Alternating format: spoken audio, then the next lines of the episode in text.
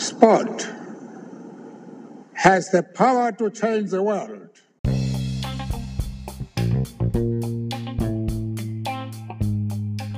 Welcome to Telling Our Football Stories. My name is Boise Kumalo, and my guest today is Andy Wagstaff. In today's episode, Andy talks about growing up in England, looking up to Maradona, and coaching for Liverpool. Andy, welcome to Telling Our Football Stories. How you doing? I'm doing great. How are you, bud? I'm good, thank you. Uh, what's your take on what's happening with the Super League? Oh, uh, well, I think it's it's possibly come and gone, right? But we we, we know that that's probably not the end of that story. Um, really, a uh, couple of good friends of mine were, were discussing it last night, and we were just blown away at how it got to this point without the managers and the fans and the media getting some sort of uh, I don't know um, upfront information or notification that this is where you know these leaders and owners were were moving in in that direction. Um, so I was shocked at how it was handled. Now the the owners, uh, you know, I mean, obviously Uh, there are people resigning, there are people quitting the jobs, owners apologizing on on you know national TV and coming back with their tails between their legs because of the reaction of the fans and the managers and the players. And what my point is, I just can't believe it got to this stage without that becoming something that the the owners would have thought about ahead of time. So do I do I think UEFA and FIFA are the um, are the villains? No, I don't. Um, you know, I think there's lots of of uh, money being made in, in those departments, but the way to have done this would have been more of getting the managers and the players and the owners together to go to approach UEFA or FIFA with anything that they wanted to see change in the game, in my opinion, as opposed to just, ah, you know, we don't like the way that this is going, so we're just going to create our own Super League and we're going to worry about ourselves and nobody else, and let's just, you know, let's just continue on. So, uh, disappointing that it went the way it did. Um, also inspiring the way that the the fans and the managers and the owners, or sorry, um, players rallied around each other and said, "No, this is our game, and and this is something that we love, and please don't change it. You know, why are you changing it? Like we all love what we've got." So, so do you think the game is in a good stage right now, or we should make some changes? I think there's, I think that, that there's there's a bit of a crossroads in in in the game at the minute. I think you, you might. I'm not sure what your opinion on some of the changes within the game, like VAR and stuff like that, I've had, and you know the issues that we've that we've seen over the last few years with with racism and um, just uh, the the amount of money that's been brought into the game now, where you can just literally buy a team and be the best, and it's just there's got to be more regulation. There's got to be more control. Um, it doesn't seem like there's real control from the top down, which makes it feel a little bit like the wild wild west right now.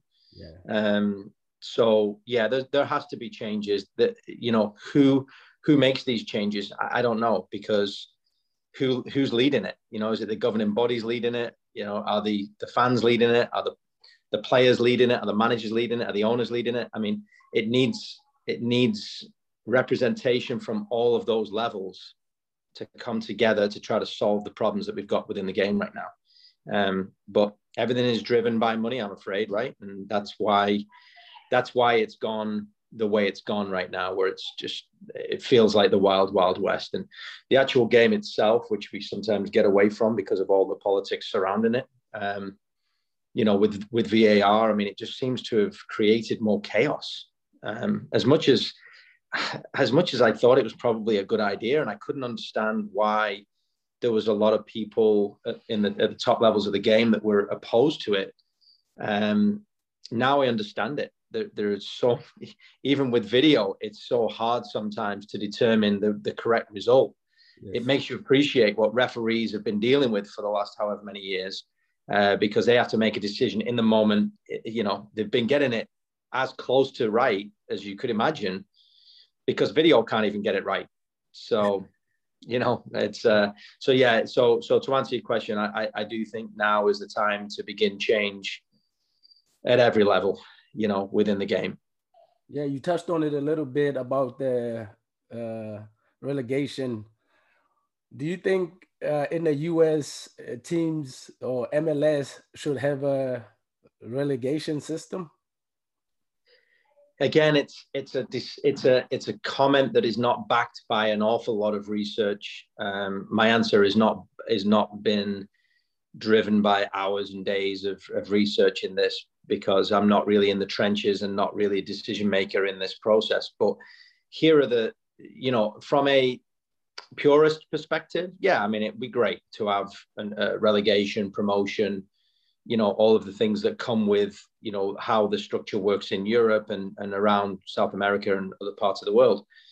However, it takes a lot for for a uh, an investor to bring money to the table and astronomical amount of money to buy a franchise here in America to start from scratch and put them in the MLS because they've been, you know, uh, you know, voted into the league, and then have the risk of of, of being relegated and losing that money. Mm-hmm. Um, you know, I mean, we have to get an open mind about this, and we have to understand that the way that soccer in the US is, is starting, you know, I say starting, it's, it's been going a long time, obviously, but this professional structure is really in the infant stages and it's going to take many many years to evolve. And without these owners that are willing to come in with you know millions and millions of dollars of investment we wouldn't have these teams. So it's it's a bit of a catch 22 i would say from a purist perspective in in one day would i like to see promotion relegation? Yeah of course. But do i understand why that can't happen right now? I do. Um, if it's let's call it 10 million to buy a USL League One franchise and it's 50 million to buy an MLS franchise, then if you get a USL League One franchise and you happen to put a good squad together and you go through the ranks and you're in the MLS and a team from the MLS drops down and now is in League One, then that doesn't sound about right, you know. So there's got to be there's got to be ways around that. Um, but again, a lot of it is driven by finances. And I think a lot of it's going to be driven by time. It's going to take many, many, many years to really think through this process and make sure it works for the US system. Uh, just because it works in England, which I don't even I'd question whether it does when you look at some of the, you know, you look at some of the lower league clubs. I mean, I was fortunate enough to have been a, a, a schoolboy at Huddersfield Town, and then I was an apprentice. So I was a two-year apprentice at Bury Football Club. Well, they, they, they went into administration and they're not even around. You know, they were just folded um, a couple of years back. So, you know, it's a it's a very complex structure. You know, and um, I don't think there's a there's a there's a perfect answer yet. Yeah. So where, where are you from in England? Since you kind of touched on it a little bit there. Um, so Boise, I'm from I'm from a town called Wigan. Okay. Um, and you know, if you're a fan of the, the Premier League or or the the FA Cup or anything like that, there was going back about 10 years ago, there was a bit of a fairy tale run from Wigan. They they made it through the lower divisions with your promotion and your relegation.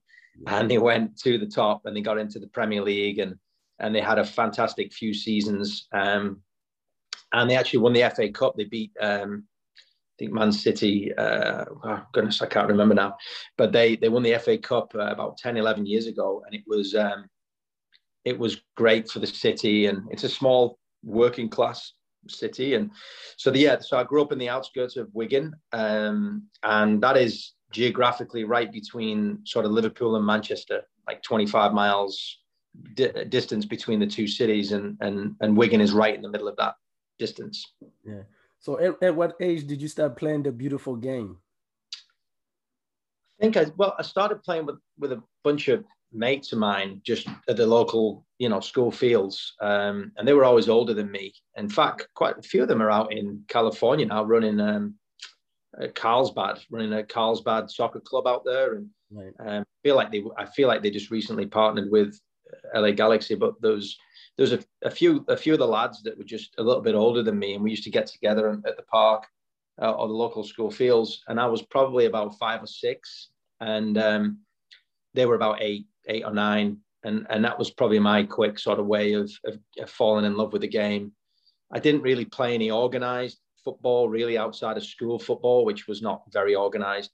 Um, but I started playing with like local, what you would call travel teams, like we do over here, at around sort of nine and ten. Um, and then I played with a, a really good youth club called Captain's Lane, who were always sort of the Leicester City, you know what I mean? Like always third through sixth in the league and yeah. always had a good cup run, a good team. And then I got recruited by a team called Culcheth Terriers at about 12. And that's when it started getting a bit serious. All of a sudden, my performances, I was more anxious about the way I was playing. And you know what I mean? It's sort of that was where because that they were the top top level and we were getting scouts coming watching us from Manchester City and different clubs that that's where it started to get a, probably a little bit more like it was real and a bit more anxious. So I think prior to that age, I loved it. You know what I mean? It was just you just played. You just was a kid playing playing the sport you love. Right.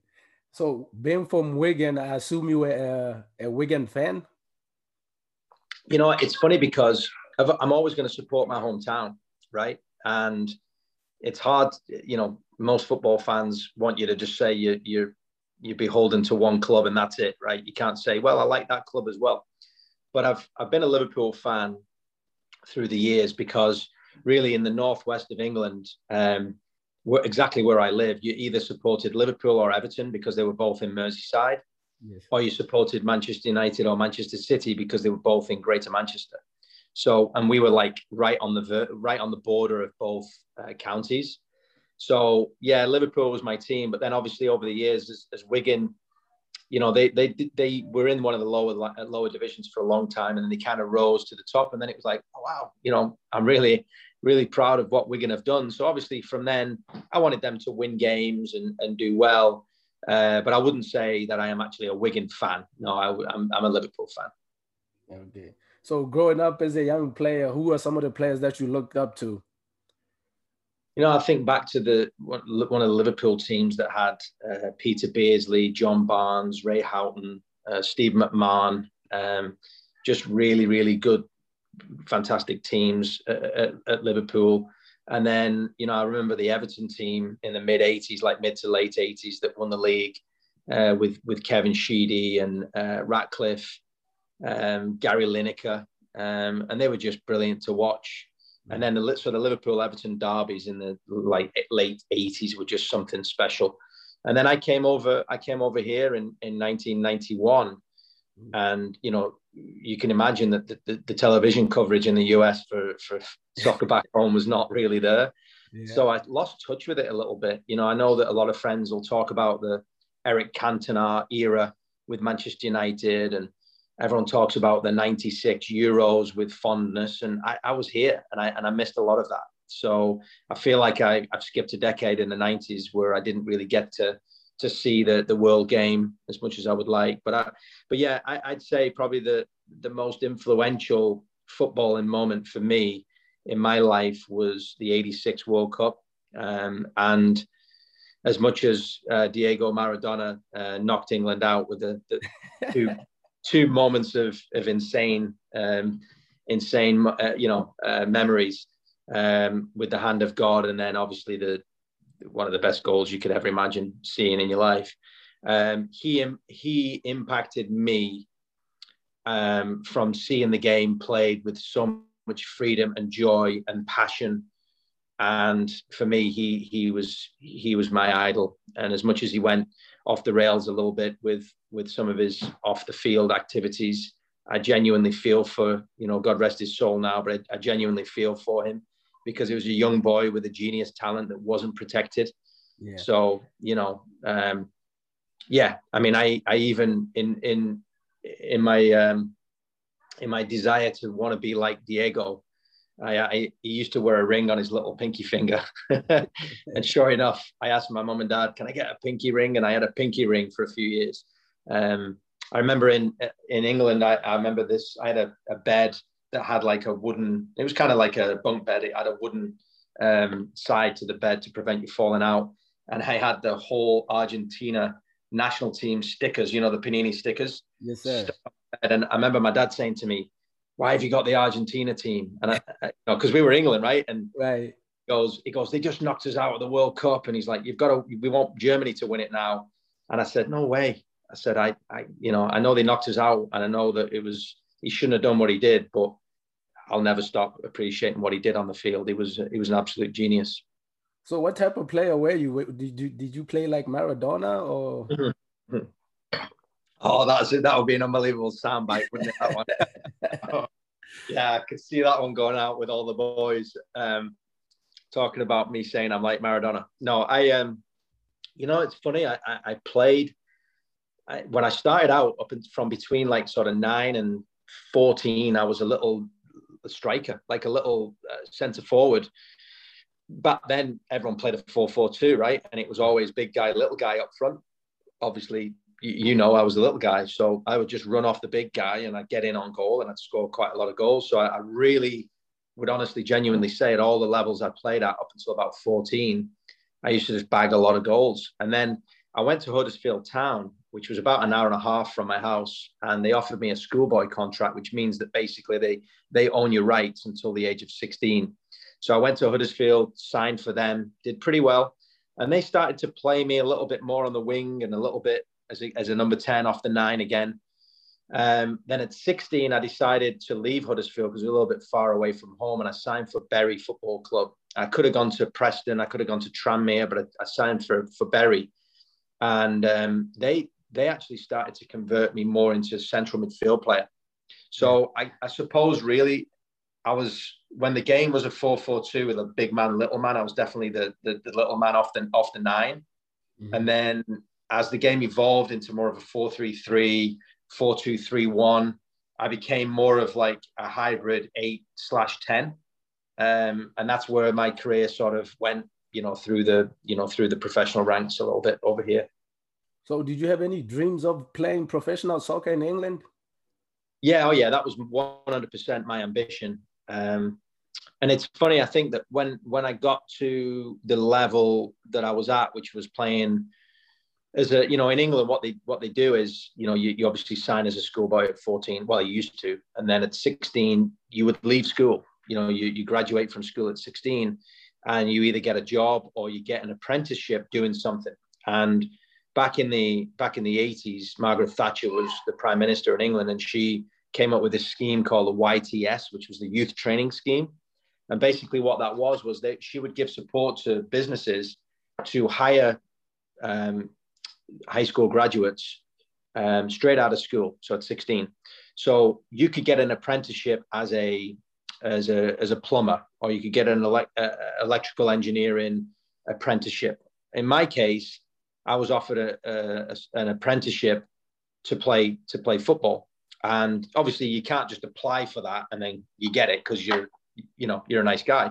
You've got to get to a level where the club feels like you're valuable. So essentially, what the what I did is I signed a two year contract with Bury at 16, and then it was just every day was I lived in what they call digs. I lived I lived in a in a host house with a family that had like seven kids, um, older, and they'd moved out, but they had a huge house like the Addams family. It was like four stories high, and um, I used to live in the attic.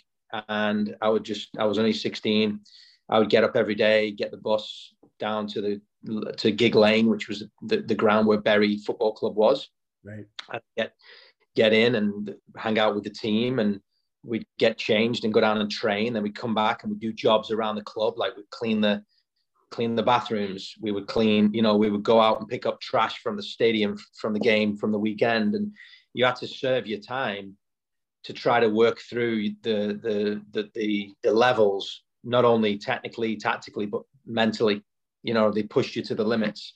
Yeah. So my my dream was to make it from sort of the the youth team to the reserves to the first team, and I, it just didn't happen. I, I mentally at the time struggled with being away from home. I struggled with the levels getting better, whether I was just not quite good enough to to match that level, or whether um, physically with being a little bit smaller, you know, it kind of hindered me at that at that level. Yeah. Um, but that level back then was more very direct. You know, the football in England in the lower leagues was very powerful. Just pump the ball long, get in behind, out out fight people, and that's not my skill set. You know. So, so yeah, so at 18, I got let go, I got released, and then I had to come up with a different, um, a different plan. I guess the plan was to move to America. And how did you end up to America? Yeah, it, you know, it really wasn't necessarily um, a plan uh, uh, immediately. It was, I, so at 18, I got told by by Bury that they weren't going to give me a pro contract.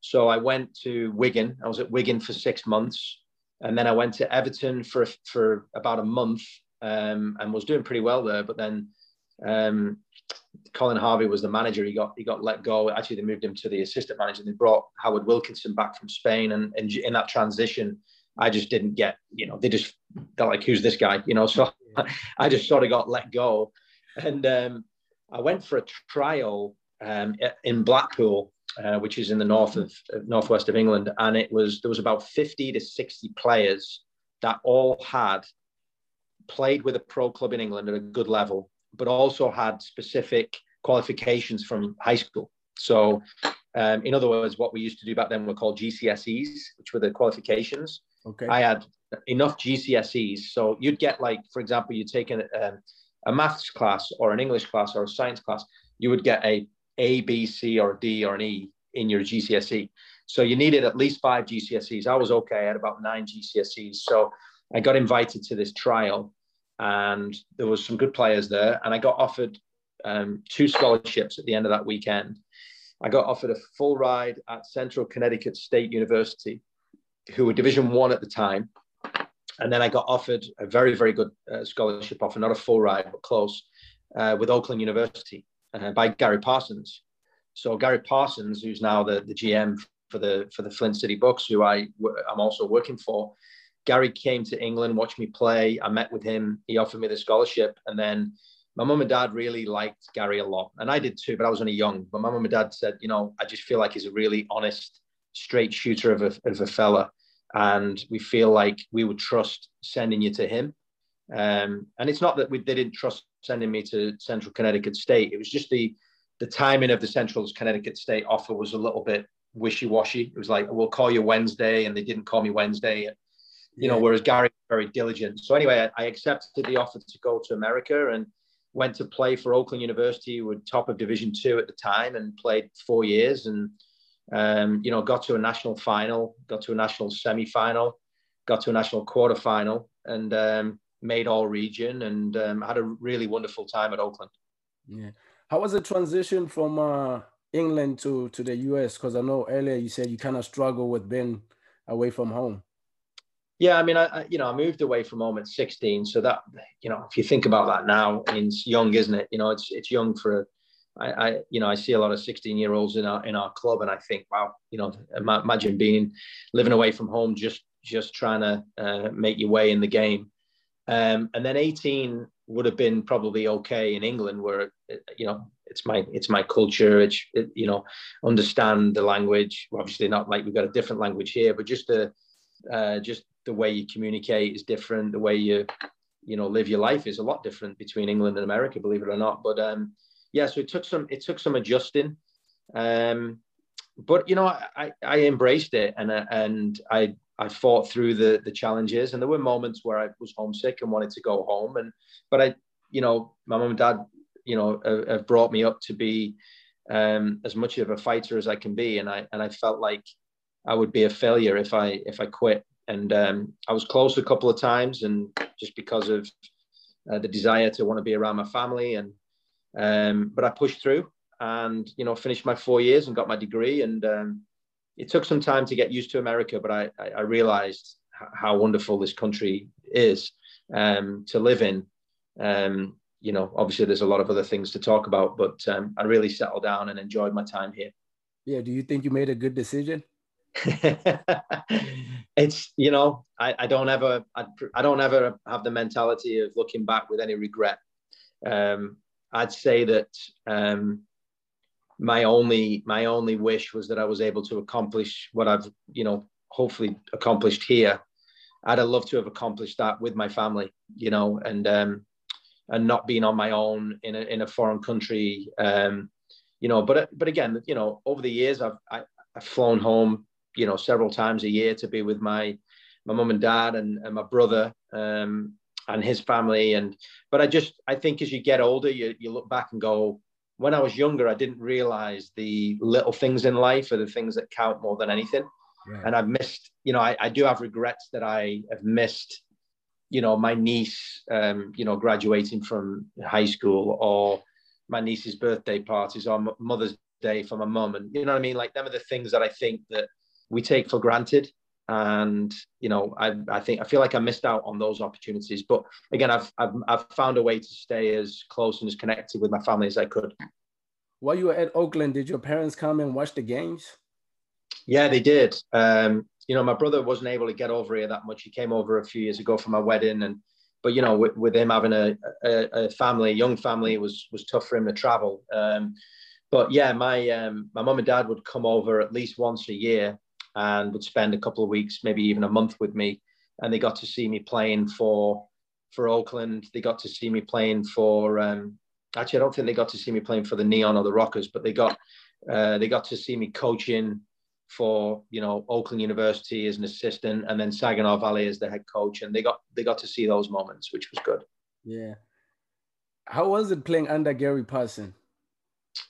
Um, it was good. I mean, I, I learned a lot from Gary, and I think you'll find if you start to research a little bit, um, the, the the the amount of people that have played under Gary and have gone on to be successful in one realm or another. A lot of them have stayed in the game which goes to show you that he continued to keep our passion alive.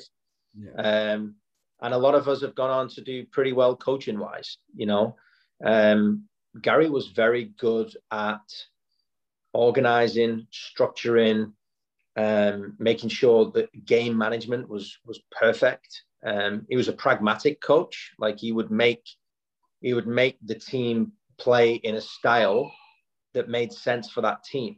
So if we were a really good footballing team, he would be able to find a way for us to play good football. If we were a team that had specific strengths that were more geared towards power and pace and athleticism and direct mentality, he would play that way. And um, so we, I appreciate his tactical insight into the game and his and his way to deliver the information was very, very good. Um, and he's got a great eye for talent, obviously. uh, no, he's got he's got a really good eye for, for talent. I mean, I, I he, he knows how to recruit players. Yeah, I know he's still recruiting for for Flint City Bucks. I, I, yes. I've seen him a couple of games. Yeah, he's you know he's still getting out there, and um, you know when he's not golfing, he's out there uh, watching watching games, and uh, he's uh, he's still passionate about the game and loves talking the game. I, I even say to him, I'm like, you know, if you're, you know, do you want to do a bit of coaching? He's like, no, just like I like my my stage in the game now, which is you know, recruiting players and um, that relationship and, and seeing players go on and, and achieve their dreams in many regards, whether that dream is a pro player or you become a, a mechanical engineer. That's he likes. He's all about people. So it's it's been good from that regard. How did you get into coaching?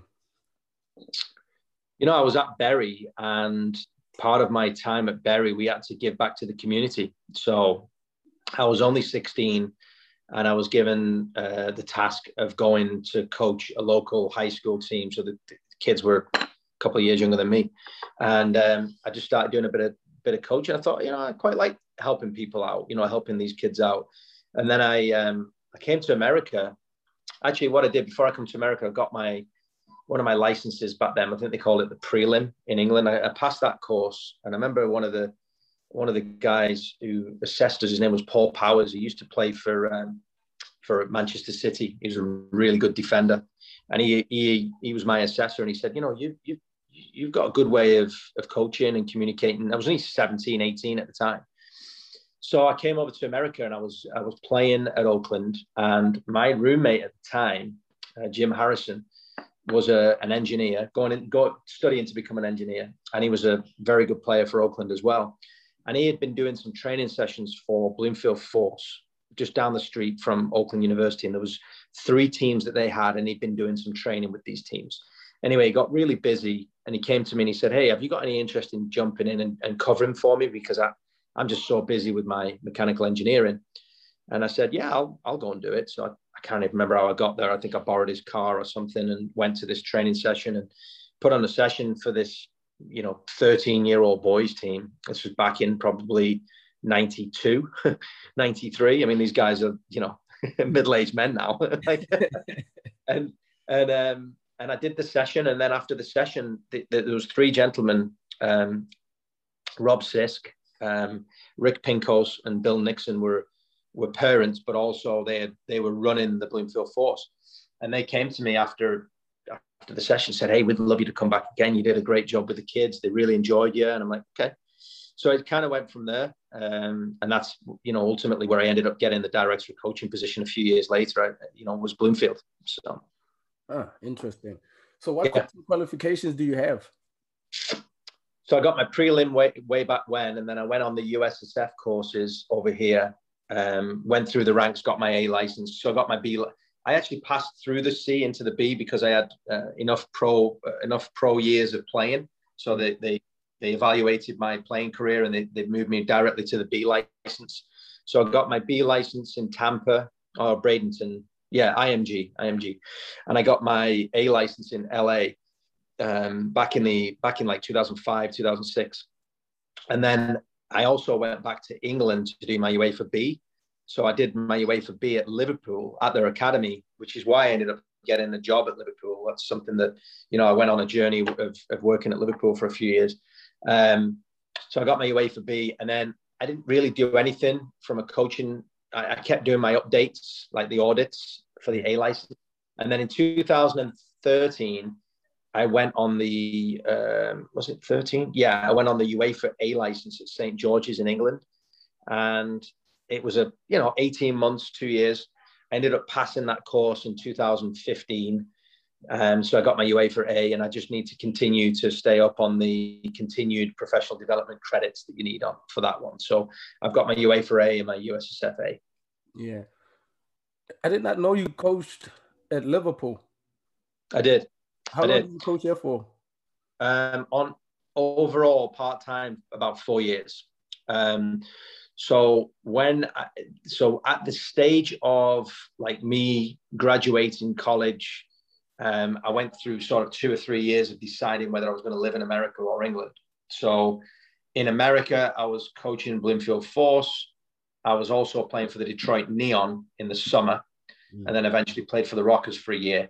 Um, and then during that time, what I would do is just to sort of make get home and see my family and figure. I went back sort of in November to England, and when I was back in England, um, I got offered a job at Bolton Wanderers um, to coach their under 10. So I was coaching in the, the Bolton Wanderers, who were in the Premier League at the time. I was coaching their under 10 academy. And during that time, I was coaching at the academy at Bolton.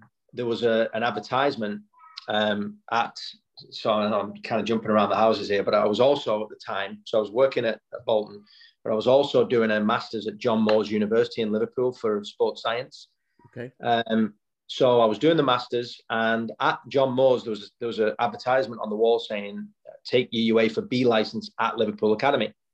So I was like, okay, great. So I signed up for it. I went to the academy at Liverpool.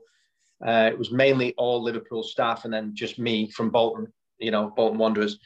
and at the end of the at the end of the course, uh, there was a guy called Frank McParland who ended up being the academy director at Liverpool. Um, he he offered me a job. So, long story short, I, I went back to the US, c- carried on with playing and running Bloomfield. Then again in November, went back to England, went straight to Liverpool, and they sat with me at Liverpool and they said, "Listen, we want to give you a job. We want you to take the six, sevens, and eights. We want you to oversee the training, but we also want you to design a program um, we want you to come up with a way that we can recruit locally in this area, but also create goodwill in the community. And and they said because here is our vision, our our objective. The vision of Liverpool Academy, because it's quite new. The vision of Liverpool Academy right now is it's a bit untouchable. You can't go anywhere near. You're never going to get in there, and we don't want that. We don't want that approach. And the guy who was offering me this position uh, and asking me to help him with this project was a guy called Stuart Gelling. I think Stuart's now um, a head coach of a national team in the in the Middle East. Um, anyway, Stuart said, "Andy, I want you to put something together for us because you've been running a club. You know, maybe you can help us here." So I put together a program. All we did is call it mini soccer, and it was every Sunday morning. The local elementary schools would come in for for a three week period. So just a 15, 20 kids would come in on a Sunday morning for one hour and they just play a little five aside. And these kids were only like five and six years of age. We give them a t-shirt, we give the mums and dads a tour of the of the academy. Yeah. And then after three weeks, they'd get a certificate and then they go back to the friends and say, Oh, I was training at Liverpool Academy. So it started to, but what it did is it also allowed us to see all these kids. So I know that I believe, and I'd have to fact check this, but I believe Martin Kelly came through the ranks there, which Martin Kelly ended up playing at Crystal Palace after Liverpool. Right. Um, and there are other players apparently that came through the system. So I know they did that for a long, long time. And I believe they still might even be doing that program. Um, I'm still waiting for some royalties on that one. I never got any. But um, so, so so I did. I, so I, I did that um, mini soccer. I did the six, sevens, and eights. It was great because I used to take the eight-year-olds to Melwood, and I would take. I would. They would meet Gerard Houllier and you know Robbie Fowler, Michael Owen. I mean, it was brilliant. And um, so yeah, so that's where my connections with Liverpool. So basically, what happened was Stuart just said to me, "Look, you know, every year when you come home in November to, to do your masters, just come work for Liverpool." So that's what I did. Um, and then I had a crossroads. I must have been about 28, 29, and they offered me a full time job to, to stay at Liverpool. So it was a big decision. And I, I turned it down because unfortunately it was it from a pay perspective it would have been tough for me to, to to do it because it was quite a low paid entry level position okay. um, but it was liverpool and i felt like maybe i could climb the ladder um, but over here i i you know my club which is Bloomfield Force. I was now the director of coaching. It was building momentum, and I felt like I was, you know, in the middle of an unfinished project. So I ended up turning it down in the end, which you know was a big decision. But it was it was nice to get offered that. Yeah. I want to talk a little bit about the UEFA and the USSF coaching yeah. qualifications. What's the difference between the two? Oof. It, you know what? Um, I wouldn't say an awful lot of difference really. Now, obviously, it's it's not an apple to an apple because I did the UEFA A license in 13 and 14, and then got tested for it in 15. But I I did the USSF A license in 2006, and then again in 2010 with the audit.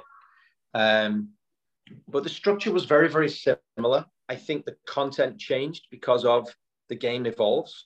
Um, I think the UEFA A for me was um, almost like they accepted that everyone on the course was of a certain level of education in the game and accomplishments in the game so that the so that the actual content of the course was really fine detail you know it was really the little so we we even have had this big debate about you know as a center back you know if i'm the left sided center back and the ball is on, you know, if I'm the left sided centre back, the ball is in front of me on the opponent's right side coming at us. Right. What side do I stand when if I'm marking the number nine? Do I stand in the channel side or do I stand, you know, on the inside, you know, leading them to the channel? And there was all these like fine detail discussions that I thought were fascinating. You know, um, even that moment right there, there was a big argument between like the A licensed assessor and the and one of the one of the uh, one of the lads on the course that was a high level coach from New Zealand, and they were debating like what side, what shoulder of the of the centre forward do you stand on? You know, do you do you stand on the inside and show him to the channel, or do you stand on the the channel side and he, there's a chance that he could spin you and go centrally? Well, they ended up showing us a lot of clips that that showed us that the top level. I remember John Terry. They would talk about John Terry all the time. The top level centre backs will stand channel side. They don't want to get beat into the channel.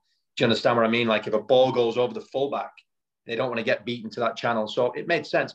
But it was like, you know, and whether people will be listening to this and think, well, that's not fine detail.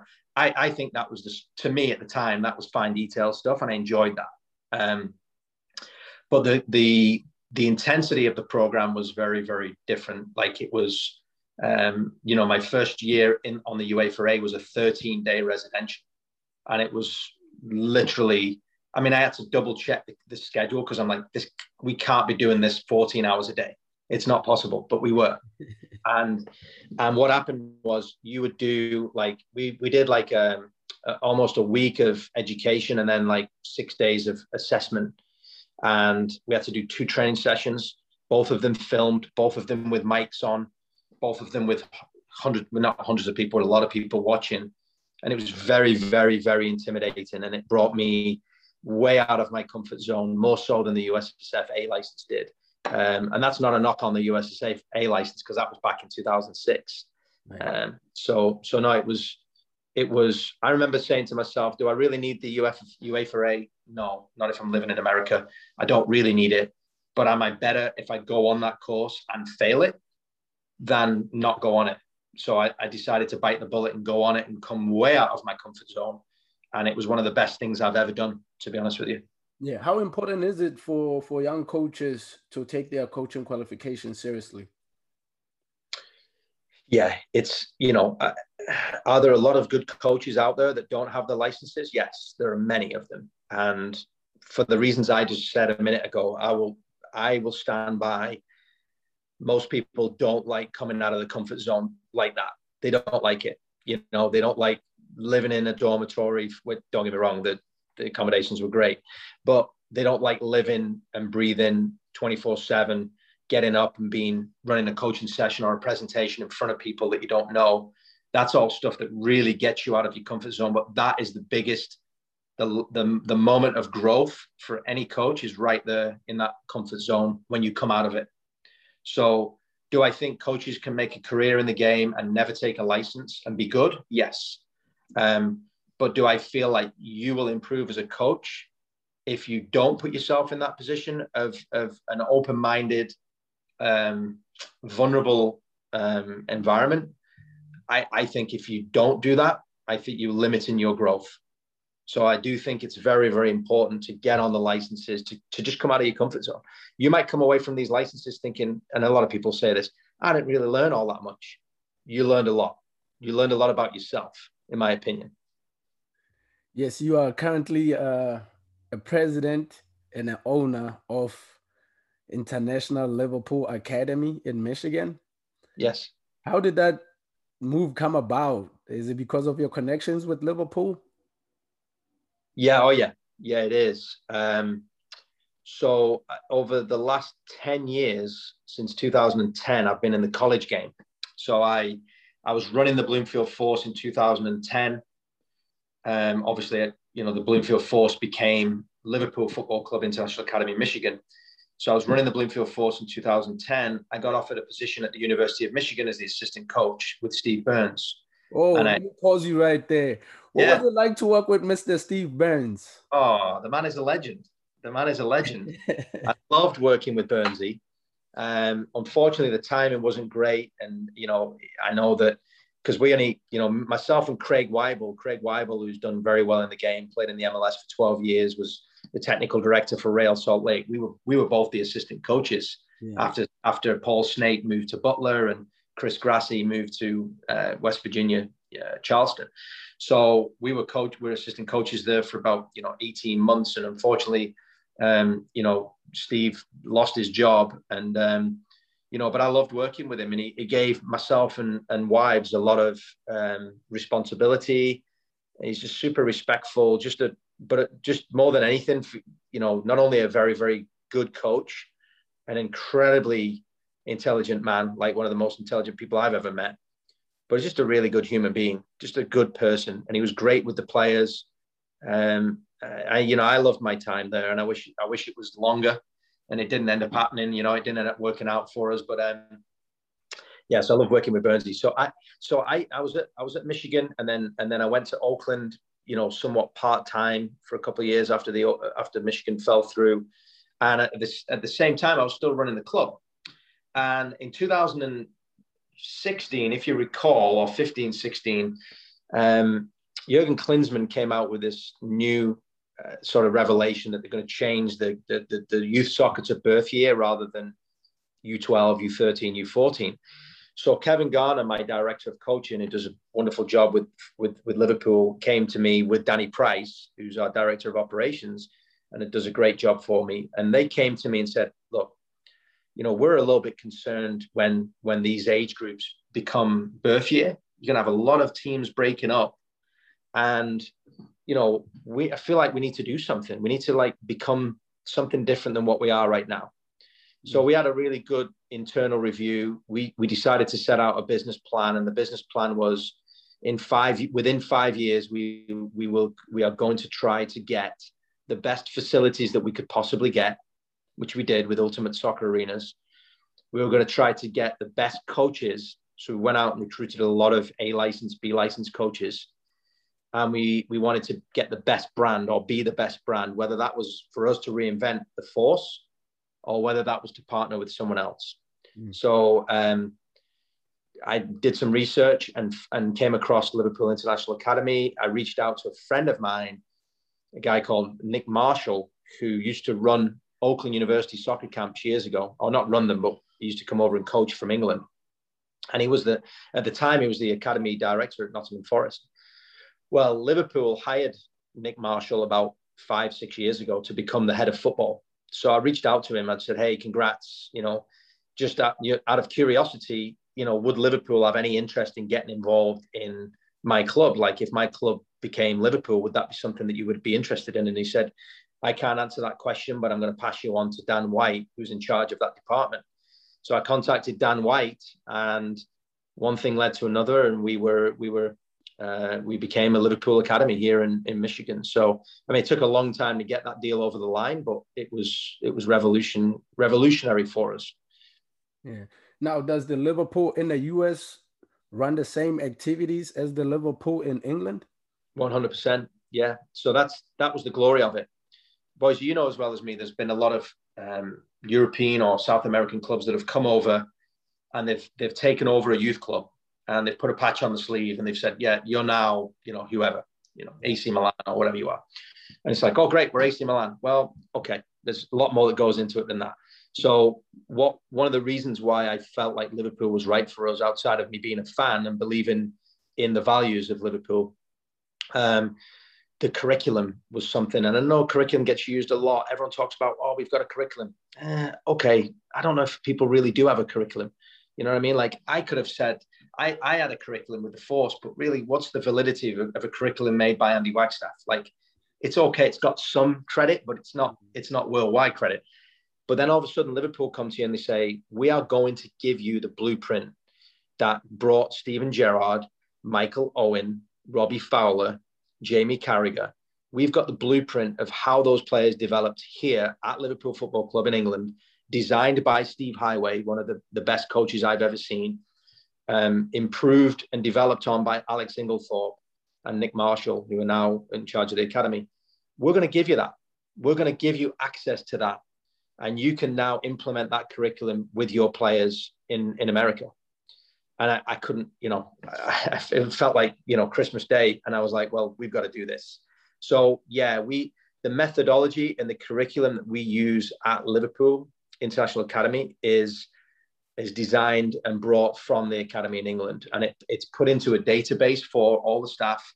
And we don't go in and just get to pick a session that's been run by Steve Heighway or Alex Inglethorpe, but we go in and we get the portions of the sessions that have been put in there by, you know, the International Academy in England, and then we go in and we can pick and choose parts of that session, or we can design our own. But it ultimately falls into a five-week cycle that we must follow. Now, we're not robots. We don't have to follow it like to a T. For example, if I've got a under 13 girls game that have got a state cup game this weekend, I can deviate from that curriculum a little bit to get my, my girls prepared for that game, if that makes sense. Yes. Um, but for the most part, this, the, the curriculum is a five week cycle. We follow the five week cycle. And it's really um, a coaching methodology to, to prevent coaching to put out fires and what I mean by that is, you know, it, it, most coaches, and I used to do this as well, you would coach a team, you'd win or lose a game, and then you'd say, okay, what do I need to work on this next week to be prepared for the next game? So it's kind of like we weren't very good at finishing, so let's put out that fire. We weren't very good at defending, so let's put out that fire. You know, instead of just working through five five key areas or phases of the game that you will always need to work on. So that's why that's why we feel strongly about the, the curriculum here at Liverpool. Yeah. Uh, how did you get the job to coach Flint City Bucks? So I used to coach. So back in one of the reasons why I got the job at Michigan was because Steve Burns is very close with Dan Duncan, who, who owned the Michigan, who, who was the former owner of Michigan Bucks. Obviously tight with Gary Parsons, and Gary was the head coach uh, uh of the Bucks in 2010. So uh, Gary asked me to be his assistant. So I was the assistant for the for the Michigan Bucks back in 2010. And then in 2011, I got offered the, the Michigan job. So I, I left the Bucks job because I couldn't do both. Um, and so that's where my sort of relationship started with the Bucks. I think it was 2013. Demir, Demir came in after me. Demir Muftari is one of my closest friends and a brilliant coach. Demir got offered the job after after I left to, to take the Michigan job. He came in as the assistant with Gary, did a brilliant job as the assistant, eventually became the head. So then I went back and helped Damir in 2013. And then I helped him again in 2019 when we won the national championship. So the deal coming in in 2019 was Damir was going to be the head coach and I was going to be the associate head coach, knowing that that was his last year. And then I would take over in 2020. And that's so that was the plan. So I took over in 2020. And obviously, due to COVID, all we could do with some was some exhibition games. Yeah. So yeah, listening to you, it sounds like you have a lot on your plate. How do you balance running the club, uh, also working with the Flint City Bucks? Yeah, I mean, as you know, like I, I, I was doing college as well, right? So yes. I was the I was the associate head coach at Oakland University up until last up until January of 2019, and I, I just unfortunately I had to just step away from that position um, out of respect for Eric Pogue and being able to give Eric you know everything I could give the program, I, I, just couldn't do it. Not with the the balance of trying to hmm. do everything else. And keep in mind, I've got a, a three year old, a six year old, and a and a lovely wife. So, um, yeah, it was. Um, it's been a challenge. It's I, am fortunate to be surrounded by some very very good people that help me, um, that work for me, or just friends that help me. And um, so I'm I'm in a good position from that regard. But it, it is challenging. I mean, trying to trying to operate and run Liverpool, which you know we're, we're now we're, we're going to be a little bit over 1,700 kids and close to 70 coaches. Um, you know, it's it's it's a big it's a monster of a task, and then trying to do the the Flint City Bucks will be will be uh, will be my plate will be full, but I'm you know I'm capable of it and I'm excited about it. Yeah, early on, I know you said you had ambitions of becoming a professional player. Do you mm-hmm. have ambitions of becoming a professional coach? Yeah, I mean, I, I think that the when you you know when you have kids, I think that it sort of doesn't doesn't change your ambitions, but it kind of puts things in perspective. So, um, in 2019, when I when I was close to when I just before I left Oakland, I got a, fr- a phone call from a friend of mine that's at a League One professional club, um, actually FC Tucson, and his name's John Galas, and he's still there as the head coach. And John approached me and said, "Hey, you know, I want I want to bring you in as the as the assistant coach to USL League One team, which is a professional job, a professional coaching job." And I had to turn it down because, you know, when you when you get a little bit older and you have a wife and kids and a mortgage to pay, it's uh, it's not easy to just jump on a plane and fly to a, a, a state, you know, on the you know other side of the country. So I had to turn it down. So um, I think yes, I would love to be a professional coach. That's been my ambition since I was you know, realized I wasn't going to make it as a professional player. But it would only ever work if it if it fit into my lifestyle. So, you know, if the Flint City Bucks ever became a pro franchise, or you know, there's other there's other pro franchises that are out there that are local, then I would, you know, I would always love to to coach at that level, provided I could keep my current, you know, lifestyle and not move my family. Yeah. Last question for you. I know you're a busy man. Uh, no problem. Who are your best top three coaches in the state of Michigan? It can be a college coach, it can be a youth coach. Yeah. Good question. Um, I mean, Gary's got to be there, right? I mean, Gary is, is my mentor, and um, you know, and, and Gary's sort of team really with Steve Sargent and Maurice Lupinek was with him uh, at Oakland um, at the time as well. And I just loved the, the, staff that Gary always assembled. So, so Gary would be one. Um, I'd have to say Kevin Garner. Uh, you know, Kevin's been with me from he was about 20, 20 to 21. You know, he's in his mid to late 30s now, so he's been with me quite a number of years. And um, I just I like his vision of the game. I think he's very, very good with with players. Um, so I, I, respect him highly as a coach. Um, he's good with people. And then I'd say Demir, You know, Demir Mukhtar is one of my closest friends. So maybe I'm biased a little bit with that, but I, I, I think he's, you know, the proof is in the pudding with Demir. Like he's, he's got a, he's got a charismatic um, nature about him that, that, that just in, makes the players want to run through brick walls for him. And um, so he's very intelligent and his outlook on the game is very, uh, very good. But he's just really good with people and he gets the best out of everyone that works for him. So, um, you know, sorry to anyone I left off. And there's a lot of other good coaches, really good coaches. Um, but those three. Yeah. Andy, thank you for your time, man. I really appreciate it. No problem. Thanks, boys. I appreciate you having me. All right. Have a good one. See you, bud. Night.